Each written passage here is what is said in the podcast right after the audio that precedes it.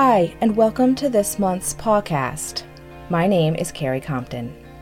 Today, we're speaking with the authors of a new book called Union A Democrat, a Republican, and a Search for Common Ground. Jordan Blashek is from the class of 2009, and his co author, Chris Haugh, is a UC Berkeley graduate. The pair met while in law school together at Yale. Blashek served for five years as an infantry officer with the United States Marines, deploying twice to the Horn of Africa and Afghanistan. He is now part of a new company called Schmidt Futures, founded by former Google CEO Eric Schmidt, class of 1976, which works on a wide array of public interest projects. Chris has served as a speechwriter for the State Department and is a journalist who has written for the San Francisco Chronicle and The Atlantic. In their new book, Jordan, a Republican, and Chris, a Democrat, describe a series of road trips they took throughout the last four years, arguably some of our country's most politically divisive. During these cross country journeys, the two friends worked at finding common ground in their political differences, while also meeting with people from all over the nation and even in Mexico who are the most impacted by United States policies and its politics. Jordan and Chris, welcome. Your book starts off with what feels like a utilitarian road trip. Two California boys who go to school together out east are driving home for the summer, and it seems like in the course of that trip, you realize there's something more meaningful to be gained, not only from your own conversations coming from opposite sides of the political divide, but also from the characters and the parts of the country you encounter along the way. Tell me about when you figured out there's a book here. Jordan? It's a great question. So we we had met only nine months earlier. Uh, we were we were both students at Yale Law School, and we had this great early friendship where we bonded over books and our histories, our love for California. And that first nine months started off terrific. And then all of a sudden, the 2016 presidential election hit. And these once great conversations turned into pitched political battles where we often left conversations red in the face. And I asked Chris if he would go on a road trip with me. And on the road, we just found that the noise turned down and we were able to get away from politics. And on that first road trip, we had a few experiences that for us really uh, told us that there was something special on the road. There was a story here that we had to go find. And we didn't have a book in mind yet, but we did believe that there was something we would learn from being out on the road. And so we decided to do another road trip uh, about six months later. And that was after the 2016 election. So now we're sort of in this new world where Donald Trump is president. The country seems like it's convulsing. Charlottesville had happened one week before and we get out on the road and it was just one experience after mm-hmm. another that taught us something about the country taught us something about ourselves and our friendship and we knew that uh, we wanted to tell this story. And so it was it was after that second road trip we believed there was a book um, and really that there was there was something that the country had to see about uh, itself from the road. Hmm. chris? We thought about a few different ideas. At first our first thought was let's make a documentary uh, mm. But of course, uh, the two of us are more writer than director, so uh, it took a little while. But we ended up uh, discovering that um, you know, hey, maybe there's a book here, uh, not, maybe not a documentary, and not just two idiots on the road. okay, so after you start doing these road trips with a book in mind, how did you choose where to go? And did the politics of the time dictate some of that for you? We chose where we wanted to go, usually through some combination of whim and deliberate planning. So on that first road trip, we decided to go north because the northern route just seemed beautiful and we wanted to go see some national parks. On the second road trip, we, were, we started in Los Angeles. We thought we might go to Colorado and then Chris saw on his phone that Donald Trump was giving a rally in Phoenix, Arizona. And so we decided to head that way. And mm uh, the trip from there just became one sort of serendipitous stop after another. And we were led just by um, whatever seemed interesting to us. And every trip after that was was similar. It, it was some combination of there was a story we wanted to tell or something interesting we wanted to see, and then serendipity takes over, and we end up heading in a totally different direction than we thought which you, which ter- always turned out to be equally as good. Yeah, it's not every day in an odd couple of friendship that the liberal says, "Hey, uh, Trump's giving a rally nearby. You want to go check it out?" but uh, it works out for us. We we were trying to see as much of the country as possible and we ended up getting to 44 states and covered nearly 20,000 miles. We even added Canada and Mexico to our uh, to our log list. You meet a lot of characters along the way. You meet Trump diehards, you meet community activists, you meet prison inmates. So I'm curious, after all the time that's passed, which character for each of you sticks the most? That's a really good question. It's really hard to, to choose. Someone who's been on my minds lately is Gabriel, who is a poet we met uh, at Parnall Prison uh, outside Detroit. We had a chance to sit in on a uh, rehearsal of King Lear that a Shakespeare troupe entirely made up of inmates was about to put on for um, the entire prison population. And they were remarkable uh, actors, remarkable in their analysis of the text. They were also just remarkable humans who were very self aware and very clearly kind of grappling with what had put them um, in that position, whether it was, um, you know, sort of forces outside their own control or their own culpability um, for ending up where they were. And Gabriel was sort of a uh, de facto leader of the groups. What he said was so soulful. He was a poet. He um, he actually sent us some poetry afterward, and I think we were very touched. We we sort of expected to be moved, but we didn't know to what extent. Of course, the sad, uh, the sad sort of um, coda to to our time there is that um, COVID has really uh, ravaged Parnall Prison. And so I've been doing a lot of thinking about, you know, how these men are doing, um, where they are now, and thinking long and hard about the sort of lessons um, that we gleaned having spent some time with them. And definitely made us more humble and empathic and thoughtful about, you know, the sort of day to day experience of, of what it is to be in prison and, and the sort of forces they face coming out. And so, yeah, Gabriel's been on both of our minds quite a bit lately. And I think our plan is when we get back out on the road, when that's okay, we're going to go try to find um, not just Gabriel, but as, as many people as we can from the book and talk to them about how the world has changed. Uh, it does feel like history has really sped up lately. Yeah, sure. Jordan, how about you? I think one one person that really sticks out to me is Mimi Tarrasch, who you read about in, in the Tulsa chapter. Mimi runs a drug diversion program for for women uh, struggling with addiction and often women who have children. And one of the things Mimi said to us uh, she ended up having a big impact on on Chris and my view of the country. We came to see her as somewhat of a mother figure. She she kind of welcomed us into our life, and there was just something about the combination of warmth and empathy she had with this kind of firm resolve and sternness that we found very, very appealing. And I remember at one point she said to us, after hearing all of these stories about women who are who are suffering and struggling and fighting against kind of the injustice of, of a system that seemed to overpenalize women in addiction. Uh, Chris said, "How do you how do you hear these stories and, and, keep going?"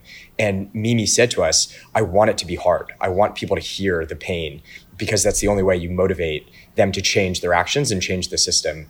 And that's really stuck with us. And I, I think every step of the book, every bit of writing we um, we did in our hopes for how it could help change the country um, are largely motivated by Mimi's point that we want people to feel and hear those stories. They need to see what it's like to live that way. And as we go forward and, and try to publicize the book, I think it, that sticks in our mind that we, we, we want Mimi to be proud of us. We want the book to be something that she, she is proud of and can see her imprint on. A lot of the book is about your disparate political identities. In the end, through a lot of stumbling blocks, the two of you almost gained an innate sense of how to talk about difficult things with each other. How does that scale? What are broader lessons that you can share with with the rest of us about how you start those conversations and try to see them through successfully? Yeah, so the, the, the, question of scale is hard and there's no silver bullet. I think there are a few takeaways we have from the road that, that we think can help though. The first is that whenever you enter a conversation with the intent to win or to score points, it's not going to end well. And Chris and I discovered this over time that, you know, our early conversations always felt like political combat, like we were looking to win or score points. And in the end, it just dissolved into a tit for tat where we're, we're just waiting for the other person to finish their point so we could leap in with ours. And those aren't a dialogue. They're, they're not an opportunity to hear or learn. It is simply uh, an effort in, in, um, in winning. And that never convinces anyone. And so our, our first takeaway was get away from political point scoring and only engage in political conversations if you actually have the intent of learning from the other side. Um, so that was first. The, the second was being able to recognize that people are more complex than the labels uh, we assign to them. So we, we, we really learned this lesson with Pete Milan, the truck driver. Pete wore a Make America Great shirt when we first met him. But after we got into uh, discussions about political issues, we found that his views were, were, were not what you'd expect from someone who identified with Donald Trump or MAGA. He, uh, he railed against the president for rejecting climate change. He believed in gay marriage. He thought everyone should have universal health care. And these were things, if you had just uh, seen a picture of him, you, you wouldn't have understood. And so we took the lesson there that everybody's more complex and it's worth trying to understand why they view things the way they do, as opposed to just uh, assuming you think you know what they believe based on party identification or or labels that that they might hold. And then lastly, we, we realized that we were able to have much better conversations when we identified as something other than our political party. When I heard Chris express an opinion as a Democrat, I would naturally respond as a Republican. But if I listened to him as a journalist and tried to understand why he was approaching an issue the way he did, it made it much easier for me to accept because that's an identity that's not loaded with political baggage or steeped in, in kind of tribal line drawing that political parties tend tend to be dominated by. And the same was true in reverse. If Chris saw me as a, Repu- as a Republican, we were more prone to fight than if he saw me as a Marine and tried to understand why, based on my experience leading troops overseas or seeing people give their life for the country, why I might feel a certain way about about America or charges of, of racism or structural bias. Um, and I, I would have a visceral reaction against that kind of language. And so, in the end, to us, we believe that most people don't identify by political party at least as their most important identity everyone has something deeper that they care about and right. Mm, if you can if you can find that and try to understand from that perspective why they view things the way they do you're more likely to understand and accept and have empathy as opposed to uh, a more political combat reaction hmm. chris I don't always get to say this, but I completely agree with Jordan. Um, all, all of that is is absolutely correct, and it's something that we learned on the road. I mean, scale is the million dollar question, or you know, with inflation, the billion dollar question now. And look, I, I would only add,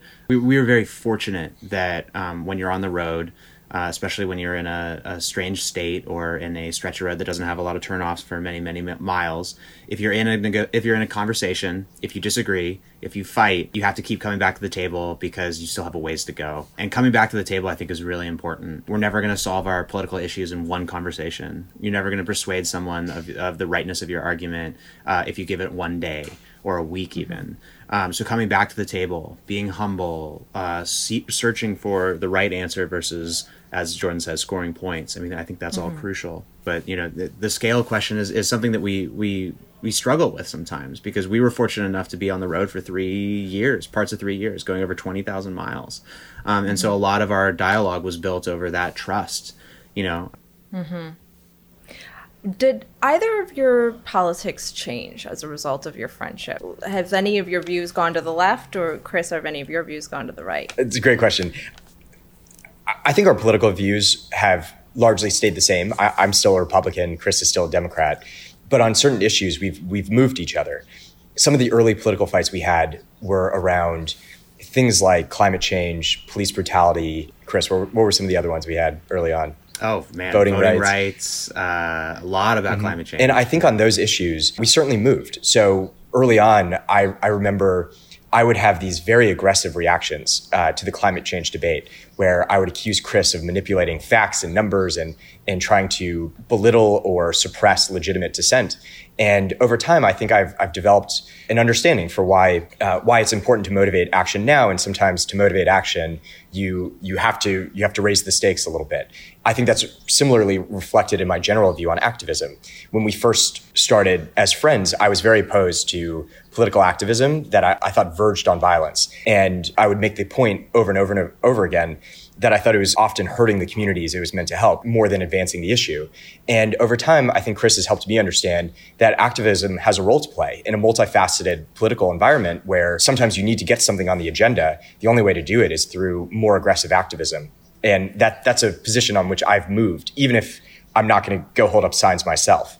And similarly, I, th- I think Chris has moved on some issues as well. Absolutely. You know, recent, recently with the killing of George Floyd, um, of course, I, it, it is a terrible tragedy in so many ways. Um, but what added to how, how terrible it was to watch that video was that I have a higher expectation for police officers than that. And I, I I gained that sort of appreciation for how hard the job is and how there are very good police officers um, in certain circumstances from Jordan. You know, I grew up in Berkeley, not that far from uh, where the Black Panthers were founded. You know, I, I grew up reading about Huey Newton. Uh, he was killed the same day I was born.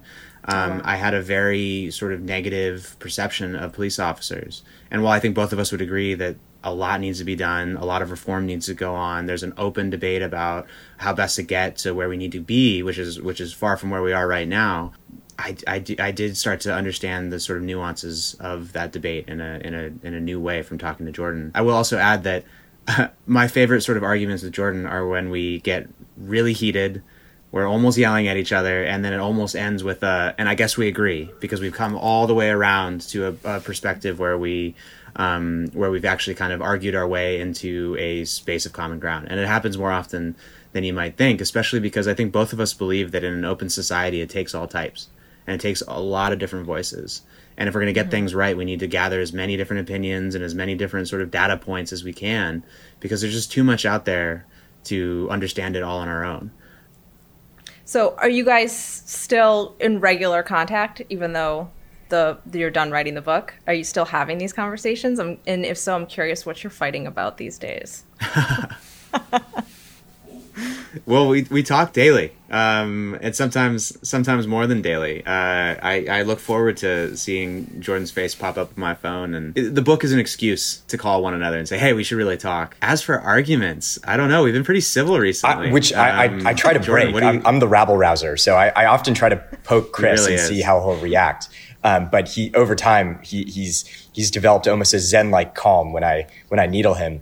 Um, but we, we, we, still talk about the issues of the day. I'll see something on TV and note it to Chris. I think one one area where we've been discussing a lot lately is just the state of the media and the news and journalism industry.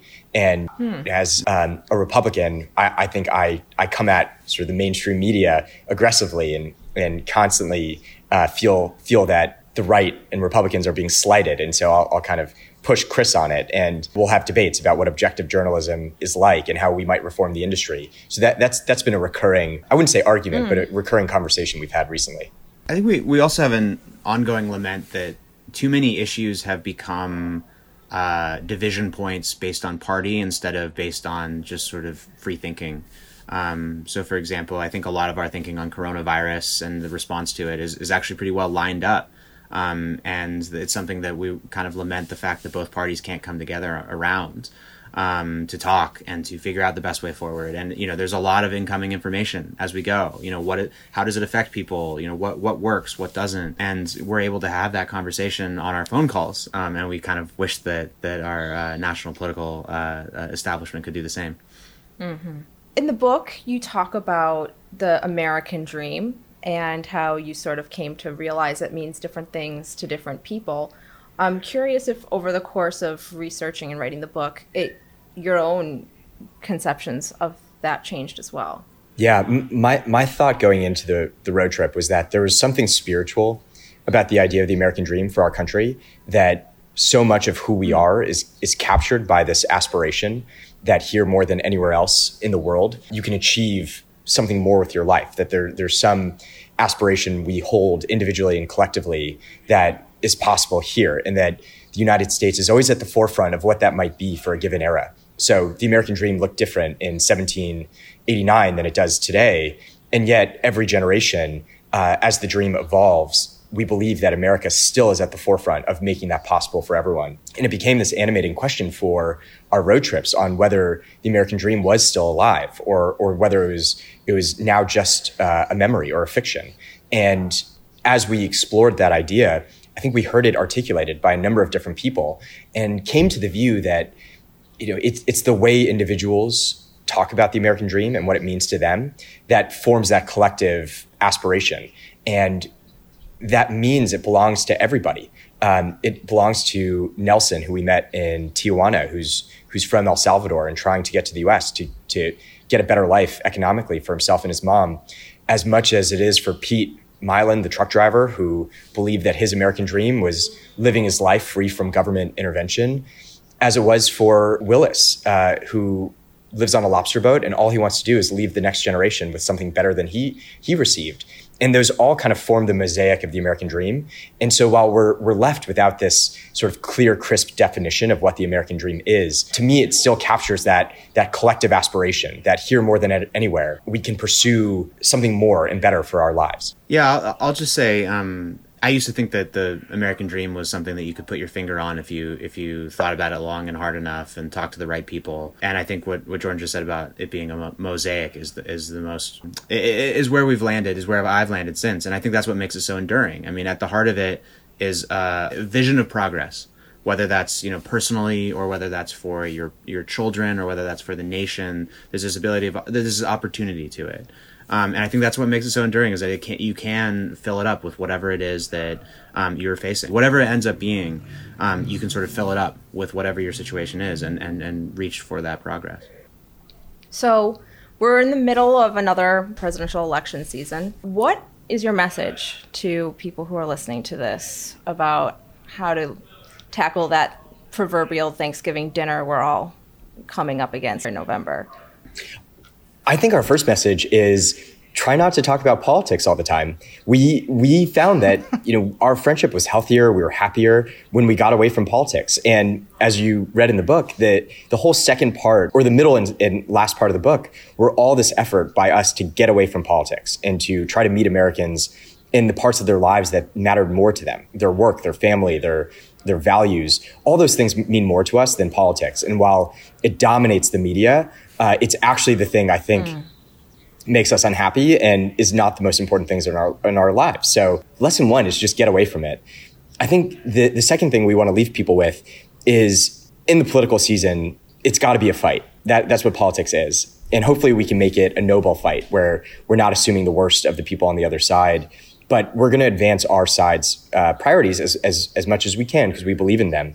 But we have to remember that at the end of it, we need to come back together. And at the end of the day, we are one country, we're one people. To the extent we can work together on a shared vision for what we want to be, we will be much better off. And we can't we can't lose sight of that fact that at the end of this we're still together. Mm-hmm. For Chris and I, we knew on some level that it helped us stay together that we couldn't walk away. We're, we were we were in a car. There was no way for us to pull apart. So we could have these fights, but at the end of the day, we were we were stuck together.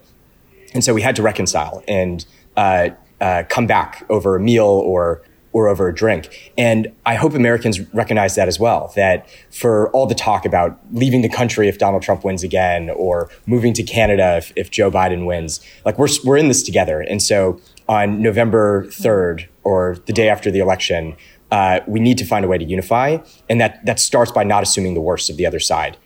I would hope that that um, p- people, especially people who, who get a chance to read Union, um, will come away uh, with the impression that um, despite our imperfections, despite our blemishes, of which there are many in our history, there's this deep civic pride um, in what it means to be American, and that there's a lot of people who still want to opt in and keep fighting to create a more perfect union to to live up to the ideals that were laid out all those years ago that you know form the sort of founding values of this country. And that no matter how dark the clouds get these days and all, all we face, whether it's coronavirus uh, or or this election uh, and and the language of our politics, um, that there's going to be a new day and that there's Americans still want to fight for what it means to be an American and that each generation has a chance to sort of put their mark on on what that definition is. And so every day we have a chance to improve. Every day we have a chance to not be our history and to hold on to what is good about our history. And that's an mm-hmm. ongoing project and to keep with it to keep fighting for it. How does social media complicate that? I think it. I think it complicates it uh, enormously. Neither neither Jordan or I are big social media guys. I think we have a collective like 500 followers on on Twitter, and even that might be an exaggeration.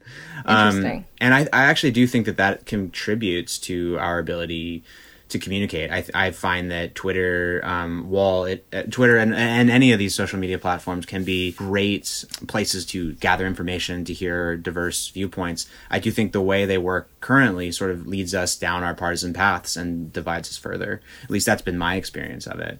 Uh, Jordan and I, in the writing of Union, sort of abided by this principle that you have to go to the scene, you have to go see mm-hmm. it for mm-hmm. yourself. Um, and I think the further we got away from the internet and uh, the more we dove into, you know, going to that next state, talking to that next person, talking about, you know, something we disagree about, um, then we came closer to understanding one another and where we are as a country. Yeah, I agree with that. I, I think anger is the most powerful emotion. It kind of overwhelms everything, and we're, we're quick to anger. And social media is great for triggering that.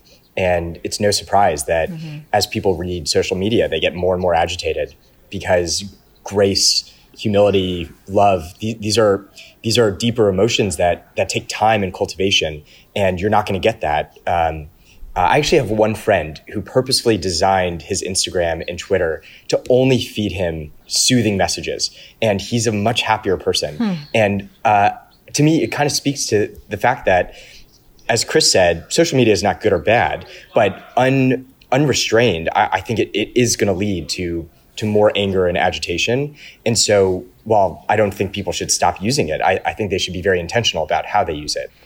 So, Chris, you sort of alluded to this earlier. Does the story continue? Will there be more road trips? Absolutely. Fingers crossed it continues July 21st when this book comes out. We really want to hit the road and we want to talk to as many people about this project. We want to return uh, like I was saying earlier about Gabriel and Mimi and others, we want to return to our to our sources and our friends and talk to them about how their lives have changed. Jordan and I have been toying with other grander ambitions, but we've had to sideline them for shelter in place for coronavirus. But I think the two of us are happiest when we have a chance to get out on the road, see new things, and and and chat. There's nothing quite like it, and it be, it can be an addiction. Anything to add, Jordan? Uh, the only thing to add is I think someday we, we want to do another book um, in Mexico. Uh, one of our chapters is on Mexico, and uh, I, I right. I'm obsessed with it. I, I, it's my favorite country. I love everything about the food, the music, the people, and culture, and I think it's a fascinating, beautiful place. And so we want to extend the idea of union down to our, our neighbor to the south. And I think there's something really deep and special about the relationship Mexico and the U.S. have, and and so I think Chris and I at some point want to explore that. Uh, so maybe maybe one day in the future uh, we'll do Union too. Very nice. Well, I want to thank you both for joining me today. Well, thank you. This, this was really wonderful, and we're very grateful and hope that the Princeton community, which I love, uh, enjoys the book.